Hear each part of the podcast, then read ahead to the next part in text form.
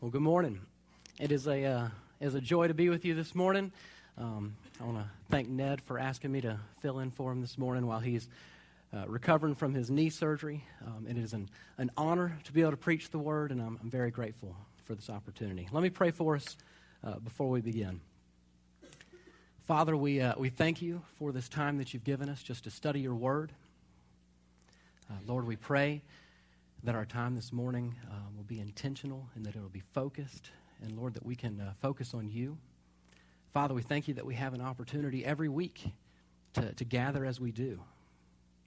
And uh, Lord, we just pray that you'll be glorified with what takes place in this building. Lord, we thank you that this has been a church um, that has a reputation for um, being faithful to your word. And Lord, we pray that that will continue this morning. Lord, I pray that you will speak through me. Uh, Lord, I pray that you will use my foolish words uh, for the advancement of your gospel. Lord, I just pray that the, the Holy Spirit will move in this place today. And uh, all these things we pray in your name. Amen. All right, well, if you have your Bible with you, let me get you to turn over to John chapter 3. Uh, this is going to be our main area of focus this morning. And while you're turning in your Bibles to John chapter 3, let me give you just a little bit of information on the Gospel of John. I find that this is always helpful for us uh, as we try to understand everything in their proper context. Uh, the Gospel of John was written in the mid to late 80s. So from that date, uh, you can clearly see that it was not the first book written for the New Testament, but it was also not the last. Revelation was written sometime in the 90s. Uh, so, as you can see, the Gospel of John was written towards the end of the New Testament. Uh, there are also there's several Johns listed in the New Testament, uh, but most scholars agree that this that the John who wrote the Gospel of John is the Apostle John. And uh, this book is believed by many people to be the most theologically complex of the four Gospels. So as you read through the four of them, uh, there's a lot of big ideas in here that are pretty complex. Uh, there's two particular big ideas that John is, is pretty big on as he, as he writes. The first is this idea of faith, and the second is this idea of believing. Uh, now, this morning, uh, we're going to be looking at one of the most popular verses in all of Scripture. You already know what I'm going to say. We're going to be looking at John 3.16.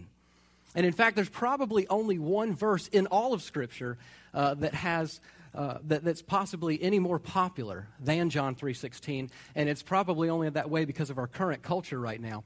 And that's Matthew 7 1. And even if that reference doesn't ring a bell, uh, you'll know the, the passage as soon as I tell it to you. It's uh, Do not judge, or you too will be judged. Uh, you'll probably hear that one quoted more uh, than John 3.16, uh, but that's probably something new just to our current culture. Uh, but without a doubt, John 3.16 is definitely one of the most popular verses in all of Scripture, one of the most widely recognized, most widely known, most widely studied, um, most widely recited verses uh, in all of Scripture. Now, what I want to do with you this morning, uh, before we actually begin, is I want to tell you uh, about a, a, small controversy with this verse. I want to make you aware of this, just in case anyone ever brings this to your attention. I want to, to make sure that you're equipped and that you're prepared for how to handle this. Uh, let me just ask a quick question. Who in here has a red letter edition Bible? Go ahead and, and raise your hand for me, real quick. All right, you can put your hand back down. For those of you who are not familiar with what I'm talking about, maybe you're new to church. Um, the red letter Bible is basically just a Bible that, that takes the words that are, have been believed to have been said by Jesus and makes them red. All the other letters are black. Uh, that's all the red letter edition uh, Bible is. Uh, well, this morning, if you have a red letter edition um, Bible, you will notice that John 3.16 is in red letters. However, there is evidence, though, that suggests that this might not be the case. In other words, there's evidence to, to suggest that possibly Jesus didn't say John 3:16 and instead it might have been John. So what's the controversy? Well, if you have um, as you look, you'll notice that there are people, uh, there's, a, there's a growing belief among people right now that, that says that basically we should only trust in the words of Jesus and that nothing else really matters. Uh, you'll hear this often. Um, in other words, if, if the letters are red, then you can trust it.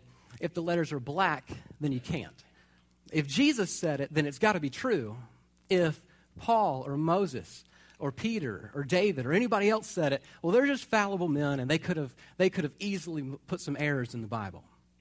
So, for example, here's just a, a common statement that you will hear people say uh, regarding this particular controversy, and it deals with the hot button issue of homosexuality. People will say, well, since Jesus didn't say anything about homosexuality, then he must not be against it.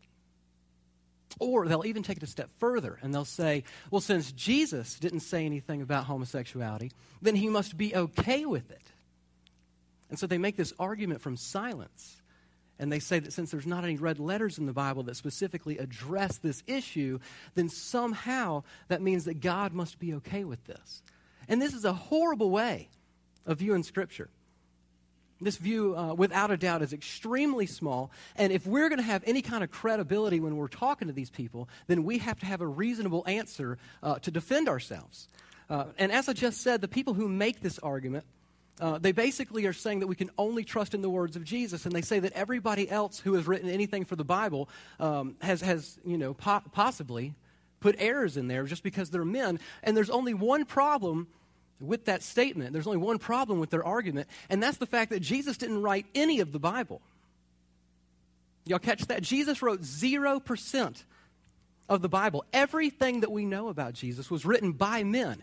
All of the red letters in your Bible were written either by Matthew, Mark, Luke, or John. We are completely dependent upon those four men to have accurately recorded what took place and what Jesus said in order for us to get our information about Jesus.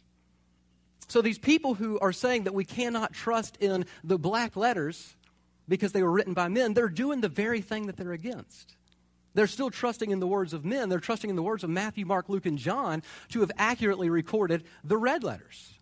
It's the, it's the same thing, and it's a very hypocritical argument if we're honest. So whether the letters are in red or black, it doesn't really change anything, and it's, it's honestly, it's irrelevant. Whether Jesus said it or John said it or Paul or Moses, it's still God's word. And we can have full confidence that it was given to us by divinely inspired authors who are writing under the authority of the Holy Spirit. Just in the discussion right there. We know from 2 Timothy 3:16 that all scripture is God-breathed and is useful for teaching, rebuking, correcting, and training in righteousness. This passage does not say that only the red letters are God-breathed, does it? It says that all scripture is God breathed. And so whether the letters are red or black, it doesn't really change anything. It's still God's word, and that's true for us this morning as we look at John 3:16. And I just wanted you to be aware of this issue just in case anyone ever brings it to your attention. Whether it's with this verse or any other verse, uh, I just wanted you to have a, uh, a, a good response. I wanted you to be prepared of how you would respond. Well, my goal this morning is to help us understand John 3:16 the way that John intended for us to understand it. Now, most of you know this verse by heart, and just for proof, let me just ask you, uh, what is the first word in John 3:16? Go ahead and tell me. For. That's exactly right. So now let me ask you a rhetorical question. Why did John start John 3:16 off with for? Have you ever thought about that before? Well, obviously, he was building an argument. And it led up to this point where it became necessary for him to say, For God so loved the world. And so, for us to correctly understand John 3:16, we have to understand it in its context of what's going on. We have to understand what's going on in John chapter 3. And more specifically, we have to understand what's going on in verses 14 and 15. Verses 14 and 15 are the key to us understanding what's taking place in John 3:16 and for us to understand what's going on in verses 14 and 15, we have to understand what's going on all the way back in Numbers chapter 21. So, as you can see, we've got quite a bit of work to do. And if you're all right with it, I'd like to just jump right on into the text and, uh, and start reading. Uh, if you have your Bible with you, what I want us to do is I want us to start at John chapter 3, verse 1. And we're going to read all the way through verse 15. I'm going to be reading from the ESV. If you have a different translation than me, that's okay. Uh, it's the exact same passage, it just might sound a little bit different than mine. Now, there was a man of the Pharisees named Nicodemus, a ruler of the Jews. This man came to Jesus by night and said to him, Rabbi, we know that you are a teacher come from God, for no one can do these signs that you do unless God is with him. Jesus answered him, Truly, truly, I say to you, unless one is born again, he cannot see the kingdom of God. Nicodemus said to him, How can a man be born when he is old? Can he enter a second time into his mother's womb and be born?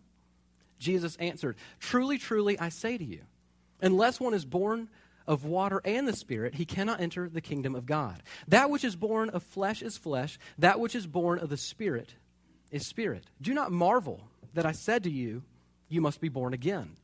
The wind blows where it wishes, and you hear its sound, but you do not know where it comes from or where it goes. So it is with everyone who is born of the Spirit. Nicodemus said to him, How can these things be? And Jesus answered him, Are you the teacher of Israel, and yet you do not understand these things? Truly, truly, I say to you, we speak of what we know and bear witness to what we have seen, but you do not receive our testimony. If I have told you earthly things and you do not believe, how can you believe if I tell you heavenly things? No one has ascended into heaven except he who descended from heaven, the Son of Man. And as Moses lifted up the serpent in the wilderness, so must the Son of Man be lifted up, that whoever believes in him may have eternal life. All right, so now that we can understand what's going on in these passages, let me just unpack some of these details for you. First, we see that there's a man named Nicodemus. Verse 1 says that he was a Pharisee and a ruler of the Jews. And for those of you who are not familiar with what either of those mean, basically, Pharisees were just kind of the religious nerds of their day. Um, it was their job to, to know the Bible very well. Um, and they were also the ones who considered themselves to be the religious experts. Uh, they wanted you to come to them if you had any kind of spiritual question because they thought they were it. They were the top dogs. Uh, while in school, it was their job to memorize the first five books of the Bible Genesis, Exodus, Leviticus, Numbers, Deuteronomy. Memorize. That's the books of the law, the Torah. And many of them actually went on to memorize the entire Old Testament. You have to remember at this time the New Testament had not yet been written. Now, being a ruler of the Jews basically just meant that he had an important place on the Sanhedrin court, uh, which was kind of like our Supreme Court in the fact that it had a lot of power and a lot of respect. Uh, but now, Nicodemus, at this point, he's obviously very interested in Jesus. Not only has he heard about the things that Jesus has done, but he's seen them with his own eyes. So he comes to Jesus one night and begins this dialogue with him. He starts talking with him and asking him questions. And notice what Jesus does. The first thing Jesus does is actually turns the conversation on him and, and look at how he answers. Um, he, he, he starts talking about this idea of being spiritually born again. He tells him that no one can see the kingdom of God unless he is born again. So after Nicodemus discusses this idea with Jesus for a minute, Jesus then kind of gets onto him for, for being a teacher of the Jews and not being able to understand these spiritual truths. And then he says this He says, No one has ascended into heaven except he who descended from heaven, the Son of Man. All right, now there's two things that, that I want to bring to your attention about this particular verse. First, when he says that no one has ascended into heaven except he who descended from heaven, do not accidentally mistake that to, to um, don't accidentally understand that to mean that no one has ever gone to heaven before. That's not what this verse is saying. When it says no one has ascended into heaven except he who has descended from heaven, it's talking about ascending and descending from the council of the Godhead. So make sure you understand that. I don't want anybody to think that no one has gone to heaven at this point. Obviously, other passages in Scripture affirm that there are people in heaven.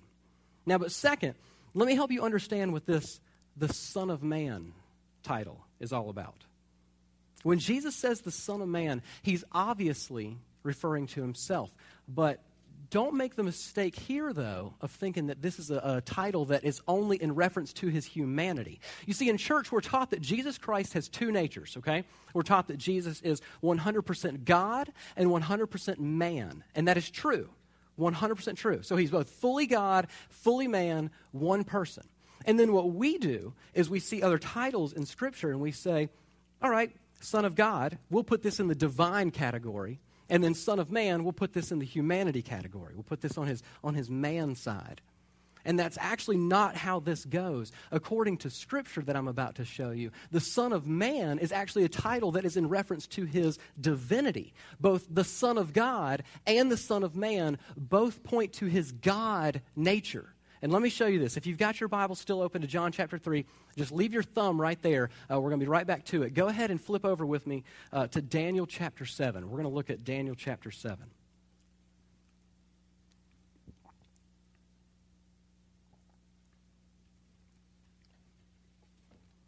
We're going to be uh, looking at verses 9 through 14 when you get there.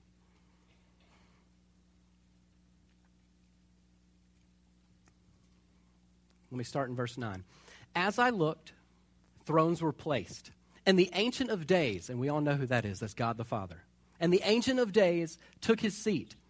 His clothing was white as snow, and the hair of his head like pure wool. His throne was fiery flames, and its wheels were burning fire. A stream of fire issued and came out from before him. A thousand thousands served him, and 10,000 times 10,000 stood before him. The court sat in judgment, and the books were opened. All right, let's time out for just a minute. Basically, what this is called is apocalyptic prophecy. This is end times prophecy that Daniel is revealing right here. He's seeing this vision of heaven and he's explaining it to us right here. So let's, let's keep going. We're in verse 11. I looked then because of the sound of the great words that the horn was speaking. And as I looked, the beast was killed and its body destroyed and given over to be burned with fire. As for the rest of the beasts, their dominion was taken away, but their lives were prolonged for a season and a time. I saw in the night visions, and behold, with the clouds of heaven there came one like a son of man. All right, so there's our phrase. Now, you guys pay attention to what is said about this son of man right here. And he came to the Ancient of Days and was presented before him. And to him was given dominion and glory and a kingdom, that all peoples, nations, and languages should serve him. His dominion is an everlasting dominion, which shall not pass away, and his kingdom one that shall not be destroyed. All right, so we see here in Daniel chapter 7, we see this vision of heaven. The Ancient of Days is there, who we've already said is God the Father. And then one like a son of man arrives on the scene. And then we see in verse 14 that it says, And to him was given dominion and a glory and a kingdom that all peoples, nations, and languages should serve him. His dominion is an everlasting dominion which shall not pass away, and his kingdom one that shall not be destroyed. That is not language that points to one's humanity. That is one that points to one's divinity, to their God nature. As you can clearly see from this passage, this is, this is talking, when Jesus is you know, referring to himself as the Son of Man, he's referring to Daniel chapter 7. And let me just tell you here, this is Jesus' favorite nickname for himself, by the way. In the, uh, in the New Testament, the, the phrase Son of Man is used 81 times, and every single time it's used is used in reference to Jesus Christ. Basically, every single time Jesus says that he's the Son of Man, he says, I'm that guy in Daniel chapter 7. Now, he's not speaking to people who are biblically illiterate. He's speaking to people who know their Bibles well. And when he says that he's the Son of Man, their ears perk up and they say, wait a second. We know Daniel chapter 7, and you just called yourself the Son of Man. So you're saying that you're that guy. And he says, Yes, I'm that guy who's going to receive an everlasting dominion from God the Father. I'm the guy who's going, who's going to receive a kingdom that will not pass away and whose kingdom will not be destroyed. That's how we need to understand this Son of Man title.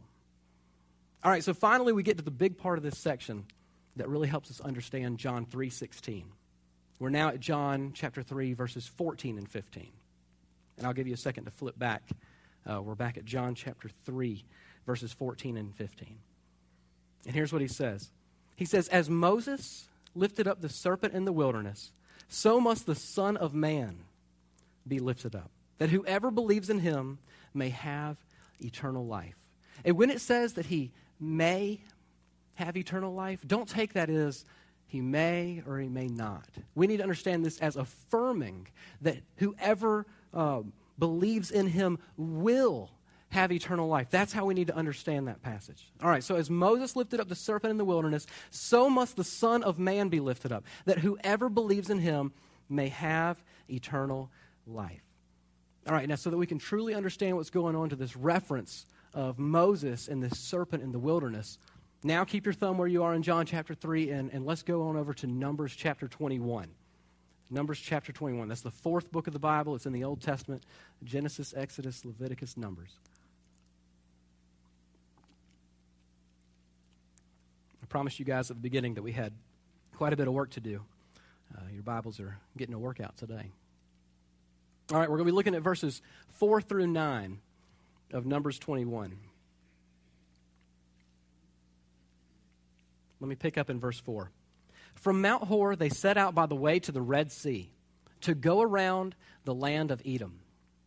And the people became impatient on the way. And the people spoke against God and against Moses. Why have you brought us up out of Egypt to die in the wilderness? For there's no food and no water, and we loathe this worthless food. And then the Lord sent fiery serpents among the people, and they bit the people, so that many people of Israel died. And the people came to Moses and said, We have sinned, for we have spoken against the Lord and against you. Pray to the Lord that he will take away the serpents from us. So Moses prayed for the people. And the Lord said to Moses, Make a fiery serpent and set it on a pole. And everyone who is bitten, when he sees it, shall live. So Moses made a bronze serpent and set it on a pole. And if a serpent bit anyone, he would look at the bronze serpent and live. All right, so check this out. Here the Israelites are in the middle of the wilderness, and they're beginning to complain big time. They're not happy with their current situation. What does the scripture say? It says that they are uh, complaining about their food, their water, and even how long it's taking to get to where they're going. Verse 4 says that the people became impatient on the way. Basically, what they're saying at this point is what are you doing, Moses? Why have you brought us out here in the middle of the wilderness to die? We had it better in Egypt as slaves. What are you thinking? There's no food and there's no water. We at least had that when we were in bondage and serving Pharaoh. So, as a result of speaking against the Lord, and as a result of all their complaining, we see that the Lord, um, verse 6 explains that the Lord sent fiery serpents to the people. So, in other words, poisonous snakes. So these snakes show up on the scene. They start biting everybody. A whole lot of Israelites start falling over dead. And uh, finally, the people get a clue that they made a horrible mistake. And so they run to Moses and they say, You know, pray for us. Do something about this. We're in serious trouble. We're all dying out here with these poisonous snakes. So Moses, you know, goes along with their, their request. He prays and asks the Lord for help.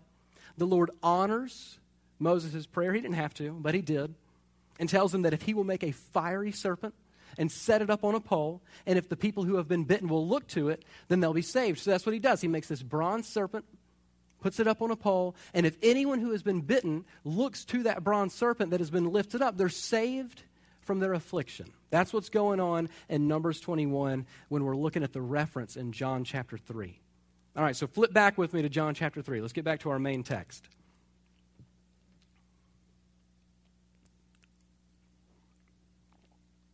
We're going to pick up again in verse 14. And as Moses lifted up the serpent in the wilderness, so we now know what that means, so must the Son of Man, we now know who that is, be lifted up, that whoever believes in him may have eternal life. And then after all of that, after everything that we've read up to this point, then we get to John 3:16 that says, "For God so loved the world that he gave his only Son, that whoever believes in him should not perish, but have eternal life. And guys, this is not just life, this is, this is eternal life. You see, in the wilderness, if they were bitten, and looked to the snake that had been lifted up on the pole, they would be saved and could continue their earthly life. But here, what we see is that Jesus, the Son of Man, is going to be lifted up.